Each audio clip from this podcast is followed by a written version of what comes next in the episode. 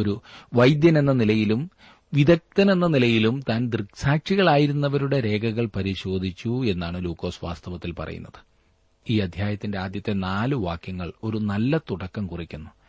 യേശുക്രിസ്തുവിനെക്കുറിച്ച് ജനങ്ങൾക്ക് ഉറപ്പും നിർണയവും ലഭിക്കേണ്ടതിനാണ് ലൂക്കോസ് തന്റെ സുവിശേഷം എഴുതിയത്.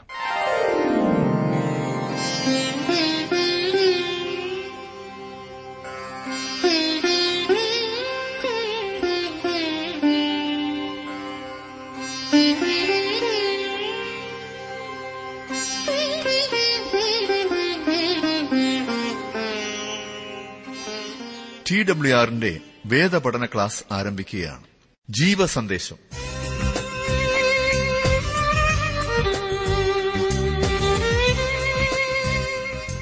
വിശുദ്ധ ലൂക്കോസിന്റെ സുവിശേഷം ഒന്നാം അധ്യായം ഒന്നു മുതൽ ഇരുപത്തിയഞ്ച് വരെയുള്ള വാക്യങ്ങൾ പ്രാർത്ഥനയോടെ നമുക്ക് ശ്രവിക്കാം. ബ്രദർ ജോർജ് ഫിലിപ്പ് ദൈവവചനം പഠിപ്പിക്കും.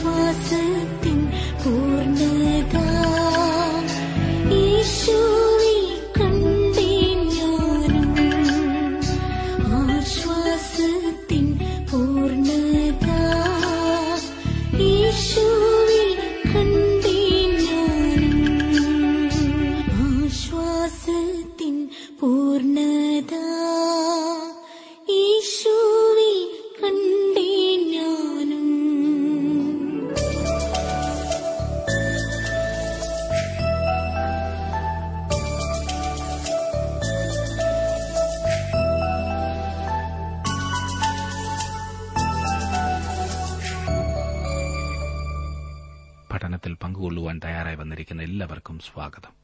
പ്രാർത്ഥിച്ചു പ്രാർത്ഥിച്ചു മടുത്ത ഒരു വലിയ കൂട്ടത്തെയാണ് നാം നമുക്ക് ചുറ്റും കാണുന്നത്. പ്രാർത്ഥിക്കുന്നവരെ തിരക്കി എവിടെ എത്തുവാനും ഈ പാവപ്പെട്ടവർ തയ്യാറാണ്. എന്നാൽ അവർ പ്രാർത്ഥിക്കുന്ന വിഷയങ്ങൾ ദൈവഹിതമാകുന്നുവോ എന്ന് പരിശോധിക്കുവാൻ സമയം എടുക്കാറില്ല. ദൈവഹിതപ്രകാരമുള്ള കാര്യങ്ങൾ സാധിപ്പിച്ചു കൊടുക്കുവാൻ ദൈവം മതിയായവനാകുന്നു എന്ന് വിശ്വസിക്കുവാൻ ഇവർക്ക് പ്രയാസവുമാണ്. ഈ വിഷയത്തിലേക്ക് വിരൽ ചൂണ്ടുന്ന ഒരു സംഭവമാണ് നാം ഇന്ന് പ്രധാനമായും പഠിക്കുവാൻ പോകുന്നത്. പല കാരണങ്ങളാലും വ്യത്യസ്തമായൊരു സുവിശേഷം. ഇതിലൂടെ ദൈവത്തിന് നമ്മോട് പറയുവാൻ വളരെയേറെ കാര്യങ്ങളുണ്ട്. അതുകൊണ്ട് തന്നെ നാം ശ്രദ്ധിച്ചു പഠിക്കണം. നമുക്കിന്ന് ഒന്നാം അധ്യായത്തിന്റെ ആദ്യത്തെ ഇരുപത്തിയഞ്ച് വാക്യങ്ങളൊന്ന് പഠിക്കാം. ചരിത്രപരമായി ലൂക്കോസ് തന്റെ സുവിശേഷം മറ്റ് സുവിശേഷങ്ങളെക്കാൾ മുമ്പാണ് ആരംഭിക്കുന്നത്. നാനൂറ് വർഷത്തിലധികം കാലം സ്വർഗം നിശബ്ദമായിരുന്നതിന് ശേഷമാണ് ഗബ്രിയേൽ ദൂതൻ ധൂപപീഠത്തിന്റെ അരികെ പ്രത്യക്ഷപ്പെട്ട് യോഹന്നാന്റെ ജനനത്തെക്കുറിച്ച് അതെ യോഹന്നാൻ സ്നാപകന്റെ ജനനത്തെക്കുറിച്ച് പ്രഖ്യാപിച്ചത്. ലൂക്കോസ് യോഹന്നാന്റെയും യേശുവിന്റെയും ജനനത്തെക്കുറിച്ച് എന്ന പോലെ അതിന്റെ സാഹചര്യവും നൽകുന്നു. ഈ ലൂക്കോസിന്റെ സുവിശേഷം ഒന്നാം അധ്യായത്തിൽ മൂന്ന് ഗീതങ്ങളുണ്ട്. നാൽപ്പത്തിരണ്ടും നാൽപ്പത്തിമൂന്നും നാൽപ്പത്തിനാലും നാൽപ്പത്തിയഞ്ചും വാക്യങ്ങളിൽ എലിസബത്ത് മറിയത്തെ വന്ദനം ചെയ്യുന്നതായി നാം കാണുന്നു. നാൽപ്പത്തിയാറ് മുതൽ അൻപത്തിയഞ്ച് വരെയുള്ള വാക്യങ്ങളിൽ മറിയത്തിന്റെ സ്തോത്രഗീതം നമുക്ക് കാണാം.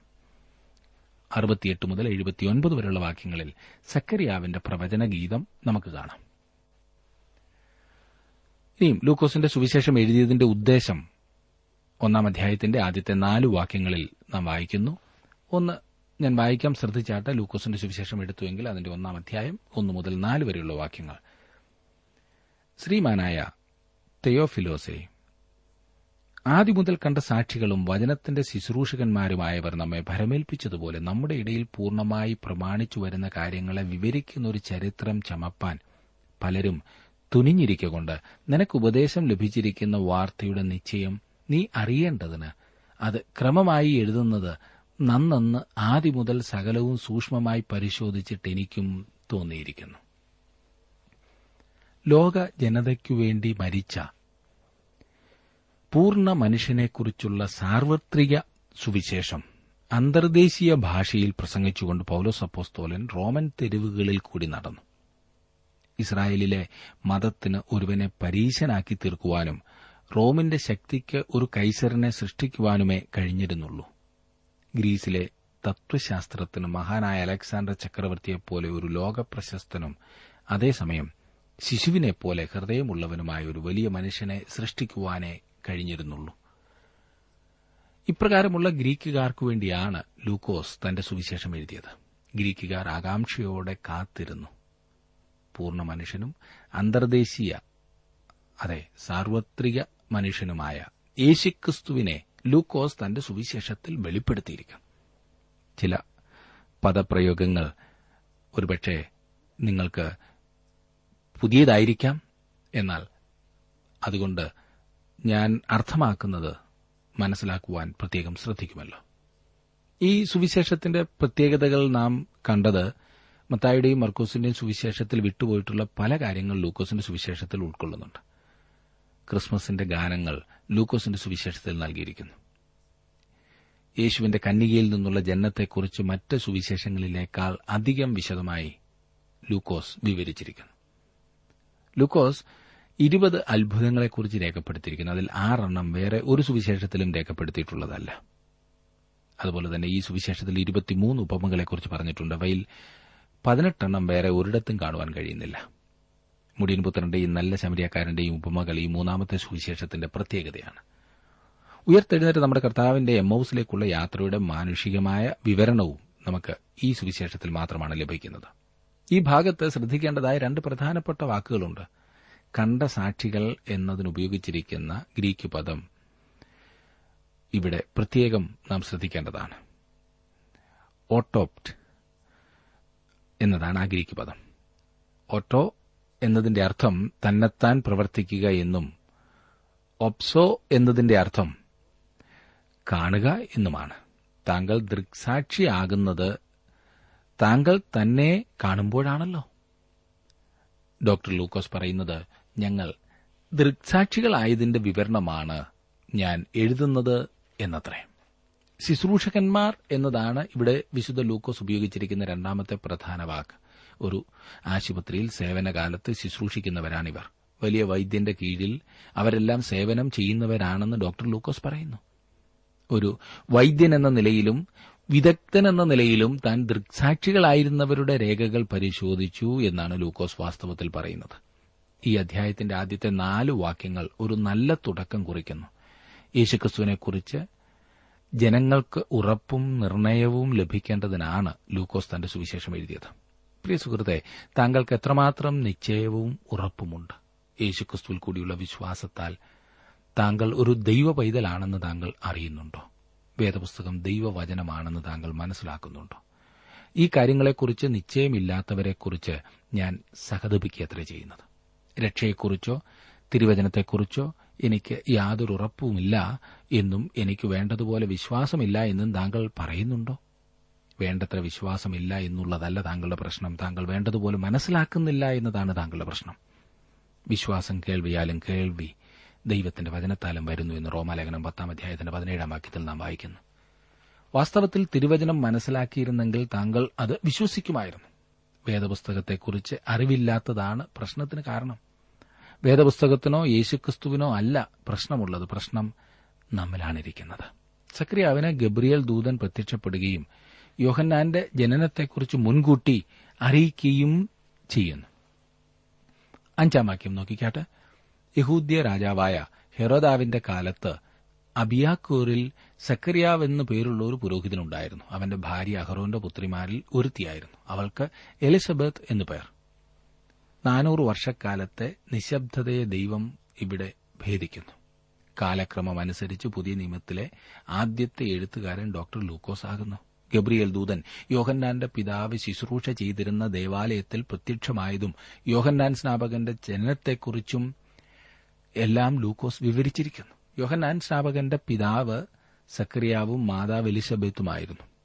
സക്രിയാവ് എന്നതിന്റെ അർത്ഥം ദൈവം ഓർക്കുന്നു എന്നും എലിസബത്ത് എന്നതിന്റെ അർത്ഥം അവന്റെ ശപഥം അല്ലെങ്കിൽ പ്രതിജ്ഞ എന്നുമാണ്. അവരുടെ രണ്ടുപേരുടെയും പേരുകളുടെ അർത്ഥം ഒന്നിച്ചു ചേർത്താൽ ദൈവം തന്റെ ശപഥം അഥവാ പ്രതിജ്ഞ ഓർക്കുന്നു എന്നാണ്. എപ്പോഴാണ് ദൈവം ശപഥം ചെയ്തത്? എൺപത്തിയൊൻപതാം സങ്കീർത്തനത്തിന്റെ മുപ്പത്തിനാല് മുതലുള്ള വാക്യങ്ങളിൽ ദൈവം ചെയ്ത ശപഥം രേഖപ്പെടുത്തിയിട്ടുണ്ട്. ഞാൻ എന്റെ നിയമത്തെ ലംഘിക്കുകയോ എന്റെ അധരങ്ങളിൽ നിന്ന് പുറപ്പെട്ടതിന് ഭേദം വരുത്തുകയോ ചെയ്യുകയില്ല.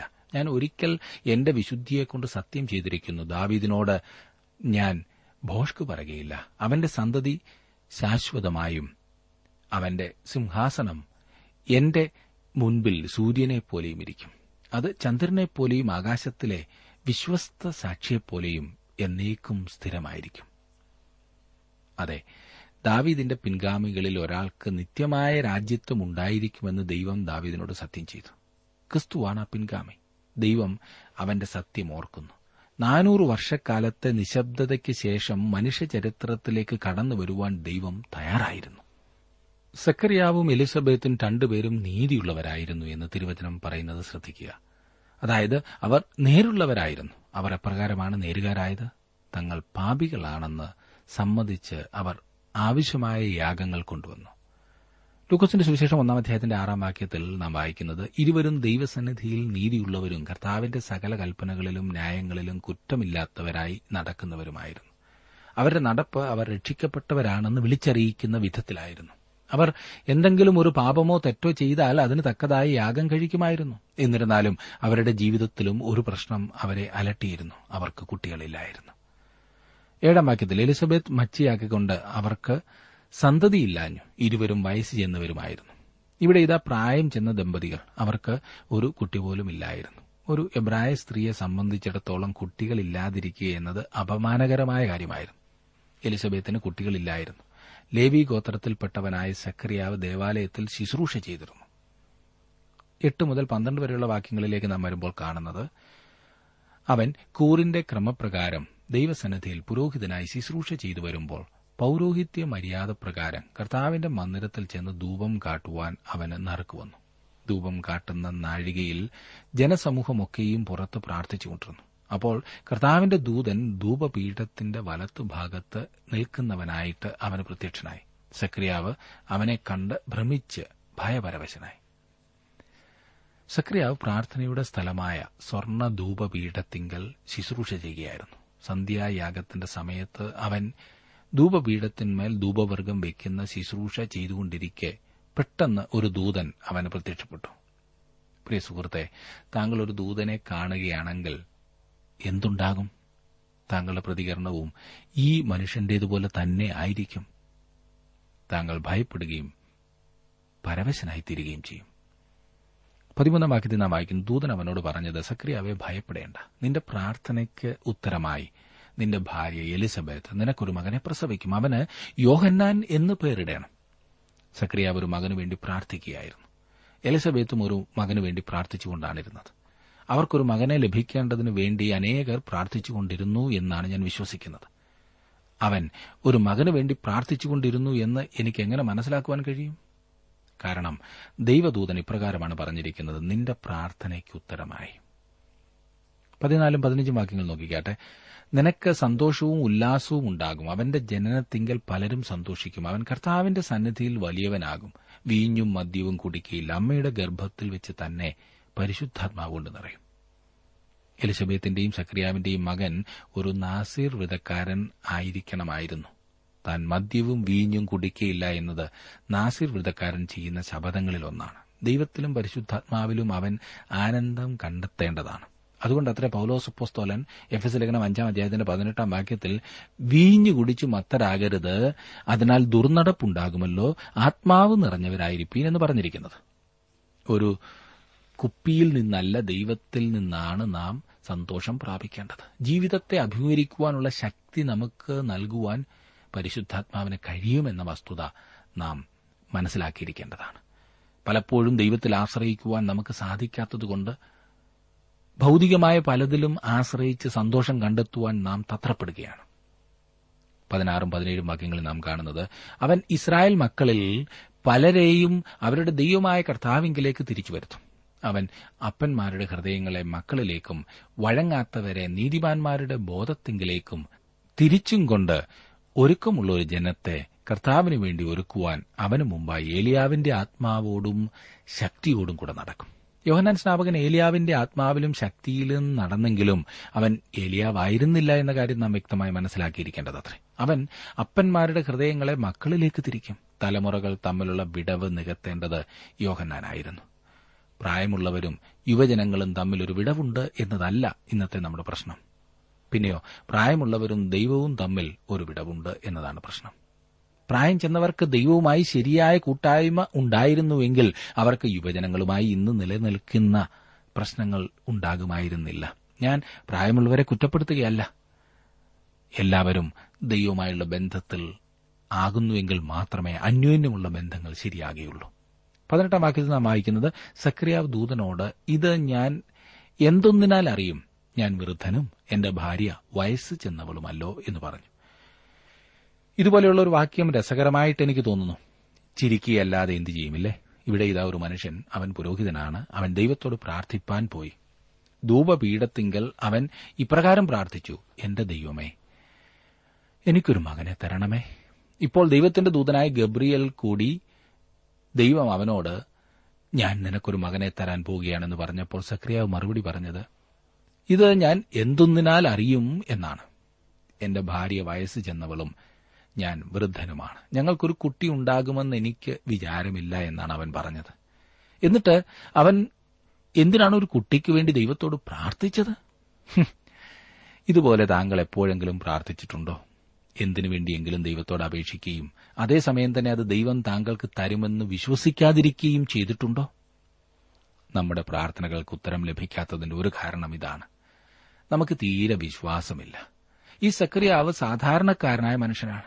ഞാനും നിങ്ങളും ചിലപ്പോൾ ഇതേ രീതിയിലാണ് പ്രാർത്ഥിക്കുന്നത്. ഒന്ന് ചിന്തിച്ചു നോക്കൂ, എത്രയെത്ര കാര്യങ്ങൾ നാം ഇങ്ങനെ പ്രാർത്ഥിച്ച് തള്ളുന്നു. പത്തൊൻപതാം വാക്യം, ദൂതൻ അവനോട്, ഞാൻ ദൈവസന്നിധിയിൽ നിൽക്കുന്ന ഗബ്രിയേലാകുന്നു. നിന്നോട് സംസാരിപ്പാനും ഈ സദ്വർത്തമാനം നിന്നോട് അറിയിപ്പാനും എന്നെ അയച്ചിരിക്കുന്നു. ദൈവവചനത്തിന്മേൽ ദൈവത്തിന്റെ മുദ്രയുണ്ട്. ദൈവവചനത്തോടൊപ്പം അധികാരവുമുണ്ട്. ഞാൻ എന്തു പറയുന്നു എന്നുള്ളതല്ല പ്രധാനപ്പെട്ട കാര്യം. പിന്നെയോ ദൈവവചനം എന്തു പറയുന്നു എന്നതത്ര പ്രധാനപ്പെട്ട വസ്തുത. ദൈവം നമ്മോട് തന്റെ വചനത്തിൽ കൂടി സംസാരിക്കുന്നു. ഇരുപതാം വാക്യം നോക്കിക്കാട്ടെ. തക്ക സമയത്ത് നിവൃത്തി വരുവാനുള്ള എന്റെ ഈ വാക്ക് വിശ്വസിക്കായിക കൊണ്ട് അത് സംഭവിക്കും വരെ നീ സംസാരിപ്പാൻ കഴിയാതെ മൌനമായിരിക്കും എന്ന് ഉത്തരം പറഞ്ഞു. ദാണ്ട കിടക്കുന്നു. വാചാലനായിരുന്ന സക്രിയാവ് ഇനിയും കുറച്ചു കാലത്തേക്ക് ഊമനായിരിക്കും, സംസാരിക്കയില്ല.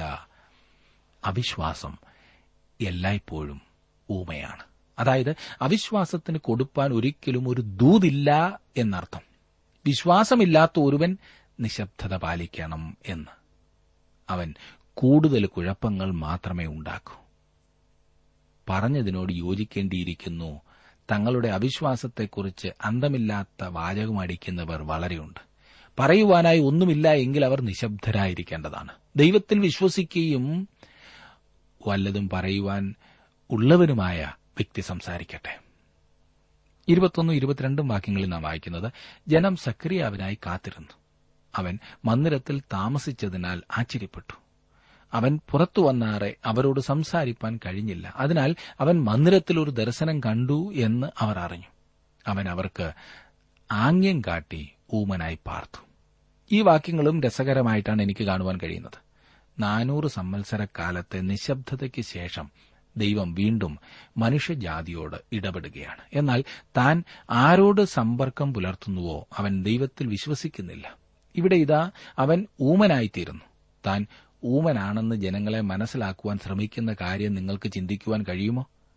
താനൊരു ദൂതനെ കണ്ടെന്നും തനിക്ക് സംസാരിപ്പാൻ കഴിയുകയില്ല എന്നും ജനങ്ങൾക്ക് എങ്ങനെ മനസ്സിലാക്കി കൊടുക്കും?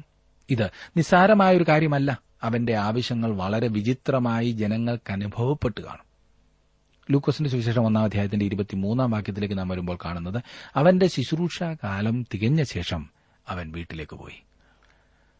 വർഷങ്ങൾക്ക് മുൻപ് ദാവീദ് രാജാവ് ഉണ്ടാക്കിയ ക്രമീകരണം അനുസരിച്ച് ദേവാലയത്തിൽ ശുശ്രൂഷ ചെയ്യുന്ന പുരോഹിതന്മാർ ഒരു നിശ്ചിത കാലത്തേക്ക് ശുശ്രൂഷ ചെയ്യുകയും പിന്നീട് അവർക്ക് അവധി ലഭിക്കുകയും ചെയ്തിരുന്നു. ഒരു പുരോഹിതൻ ശുശ്രൂഷ ചെയ്യും, പിന്നീട് അയാൾക്ക് കുറച്ചുകാലം അവധിയും വേറൊരു പുരോഹിതൻ ശുശ്രൂഷ ഏറ്റെടുക്കുകയും ചെയ്യും. സക്രിയാവിന്റെ കാര്യത്തിൽ ഇതാണ് സംഭവിച്ചത്. സംസാരിക്കാൻ കഴിയാത്തവനായിരുന്നിട്ടും അവന് തന്റെ ശുശ്രൂഷയുടെ കാലാവധി പൂർത്തിയാക്കണമായിരുന്നു. അവന്റെ അവധിയുടെ സമയം വന്നപ്പോഴും അവന് സംസാരിപ്പാൻ കഴിയാതെയിരുന്നു. അതുകൊണ്ട് തന്നെ അവൻ വീട്ടിൽ പോയി എലിസബത്ത് പറയുന്നത് ശ്രദ്ധിച്ചുകൊണ്ടിരുന്നു എന്നത്ര ഞാൻ വിശ്വസിക്കുന്നത്. ഇരുപത്തിനാലും ഇരുപത്തിയഞ്ചും വാക്യങ്ങളിൽ നാം കാണുന്നത്, ആ നാളുകൾ കഴിഞ്ഞിട്ട് അവന്റെ ഭാര്യ എലിസബത്ത് ഗർഭം ധരിച്ചു. മനുഷ്യരുടെ ഇടയിൽ എനിക്കുണ്ടായിരുന്ന നിന്ന നീക്കുവാൻ കർത്താവ് എന്നെ കടാക്ഷിച്ച നാളിൽ ഇങ്ങനെ എനിക്ക് ചെയ്തു തന്നിരിക്കുന്നു എന്ന് പറഞ്ഞ് അഞ്ചു മാസം ഒളിച്ചു പാർത്തു. ഇത് രസകരമായൊരു അവസ്ഥയാണ്. സക്രിയാവിന് സംസാരിപ്പാൻ കഴിയുന്നില്ല. എലിസബത്ത് ആകട്ടെ തന്റെ അപ്പോഴത്തെ അവസ്ഥ കാരണം മാസങ്ങളോളം ഒളിച്ചു പാർക്കുകയാണ്. ആ നാളുകളിൽ അവൾ സക്രിയാവിനോട് നമുക്കൊരു മകൻ ഉണ്ടാകുവാൻ പോകുന്നു എന്ന് നിരന്തരമായി ഓർപ്പിച്ചുകൊണ്ടിരുന്നു എന്നാണ് ഞാൻ ചിന്തിക്കുന്നത്. അതെ, തങ്ങൾ പ്രാർത്ഥിച്ചുകൊണ്ടിരുന്ന വിഷയത്തിന്മേൽ ദൈവം പ്രവർത്തിച്ചപ്പോൾ സക്രിയാവിന് ആകെ സംശയം. അവിശ്വാസം വലിയ വിനയാണ്. ദൈവത്തിൽ കൂടുതൽ കൂടുതൽ ആശ്രയിക്കുവാൻ നമുക്ക് സാധിച്ചിരുന്നെങ്കിൽ എത്ര നന്നായിരുന്നു. തന്നിൽ വിശ്വസിക്കുന്നവരിലൂടെ അത്ഭുതം പ്രവർത്തിക്കുവാൻ ദൈവം കാത്തിരിക്കുന്നു. അവിശ്വാസം നമ്മുടെ സംസാരശേഷി നശിപ്പിക്കുന്നു എന്നോർക്കണം. അവിശ്വാസം നിറഞ്ഞ ഹൃദയത്തിൽ നിന്നും എന്ത് പ്രയോജനമുണ്ടാകാനാണ്? മറ്റുള്ളവരിൽ വിശ്വാസം വർദ്ധിപ്പിക്കുവാൻ നമ്മുടെ ജീവിതം ദൈവത്തിൽ ആശ്രയമുള്ളതാകണം. ദൈവത്തിലുള്ള പൂർണ്ണ ആശ്രയം നമ്മുടെ ജീവിതത്തെ ശോഭനമാക്കും എന്ന് മറക്കരുത് സുഹൃത്തെ. അതെ, താങ്കളുടെ പ്രാർത്ഥന ദൈവഹിതം അറിയുവാനുള്ള ആഗ്രഹത്തോടെ ആകേണ്ടതാണ്. അപ്പോൾ പിന്നെ നിരാശയ്ക്ക് സ്ഥാനമില്ല. പലപ്പോഴും പ്രാർത്ഥിച്ച് പ്രാർത്ഥിച്ച് നാം നിരാശപ്പെട്ടു. പ്രാർത്ഥിച്ച് പ്രാർത്ഥിച്ച് നാം കൂടുതൽ സന്തോഷമുള്ളവരായി തീരേണ്ട സ്ഥാനത്ത് ഇപ്പോൾ സങ്കടത്തില്, ദുഃഖത്തില്, നിരാശയില് കഴിഞ്ഞുകൂടുന്നു. എത്ര വലിയ വിരോധാഭാസമില്ലേ? നമ്മുടെ ജീവിതത്തിൽ നമുക്ക് ദൈവത്തിൽ ആശ്രയിപ്പാൻ, അവനെ കൂടുതൽ മനസ്സിലാക്കുവാൻ, അവൻ നമ്മെക്കുറിച്ച് കരുതലുള്ളവനാകുന്നു എന്ന് വിശ്വസിക്കുവാൻ സാധിക്കുന്നുണ്ടോ?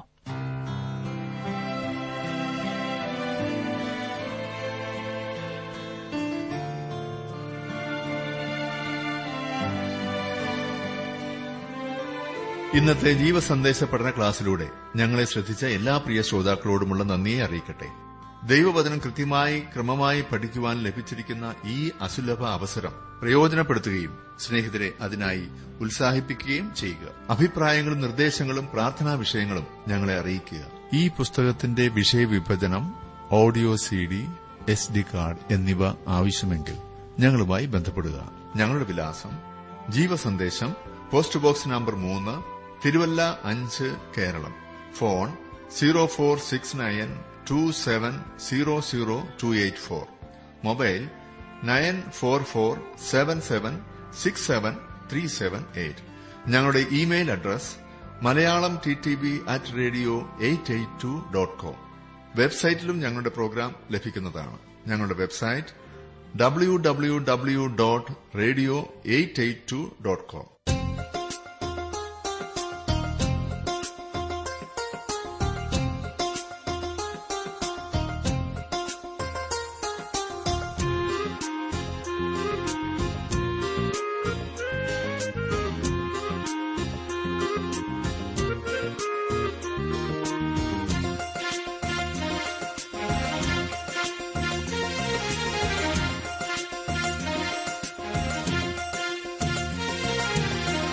വാഞ്ചിതമരുളിടും വാനവർക്കധിപനീ വന്നിടുക, വരം തന്നിടുക. വാഞ്ചിതമരുളിടും വാനവർക്കധിപനീ വന്നിടുക, വരം തന്നിടുക. തഞ്ചമടിയർക്കു നീ എന്നറിഞ്ഞടിയങ്ങൾ, തഞ്ചമടിയർക്കു നീ എന്നറിഞ്ഞടിയങ്ങൾ. അഞ്ചിടാതെ പരം കെഞ്ചിടുന്നേ. വാഞ്ചിതമരുളിടും വാനവർക്കധിപനീ വന്നിടുക, വരം തന്നിടുക.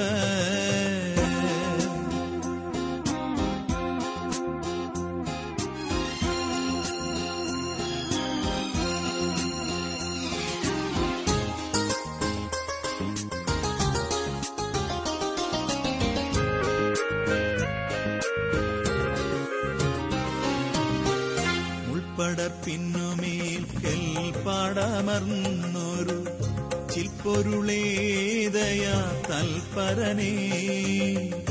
ഉൾപ്പട പിന്നുമേൽ കൽപ്പാടമർന്നൊരു ചിൽപ്പൊരുളേതയ തൽപരനേ.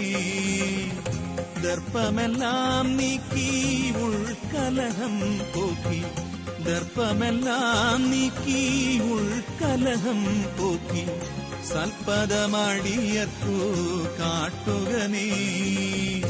വാഞ്ചിതമരുളിടും വാനവർക്കധിപനീ വന്നിടുക, വരം തന്നിടുക.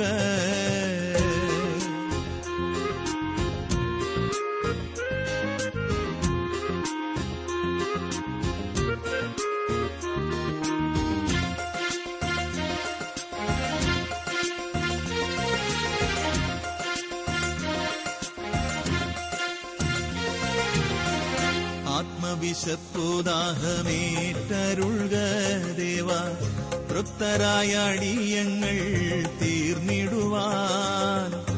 ആത്മവിശപ്പുദാഹമേറ്റരുൾക ദേവ, തൃപ്തരായ അടിയങ്ങൾ തീർന്നിടുവാൻ. സൂക്ഷ്മമാം തിരുമൊഴി കേട്ടറിഞ്ഞതു വിധം, സൂക്ഷ്മമാം തിരുമൊഴി കേട്ടറിഞ്ഞതു വിധം ശുദ്ധിയായി ജീവിപ്പാറാകണമേ. വാഞ്ചിതമരുളിടും വാനവർക്കധിപനീ വന്നിടുക, വരം തന്നിടുക.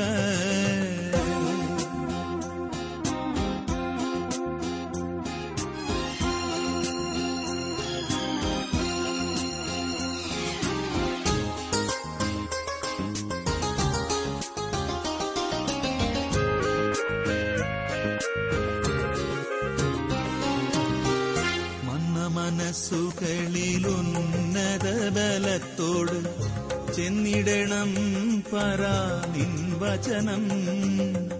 മന്ന മനസ്സുകളിലുന്നത ബലത്തോട് ചെന്നിടണം പരാ നിൻ വചനം. നന്ദിയോടടിയങ്ങൾ നിന്നെ വണങ്ങാൻ, നന്ദിയോടടിയങ്ങൾ നിന്നെ വണങ്ങാൻ. അരുൾ ചെയ്യണമേ, കൃപ ചെയ്യണമേ. വാഞ്ചിതമരുളിടും വാനവർക്കധിപനീ വന്നിടുക, വരം തന്നിടുക.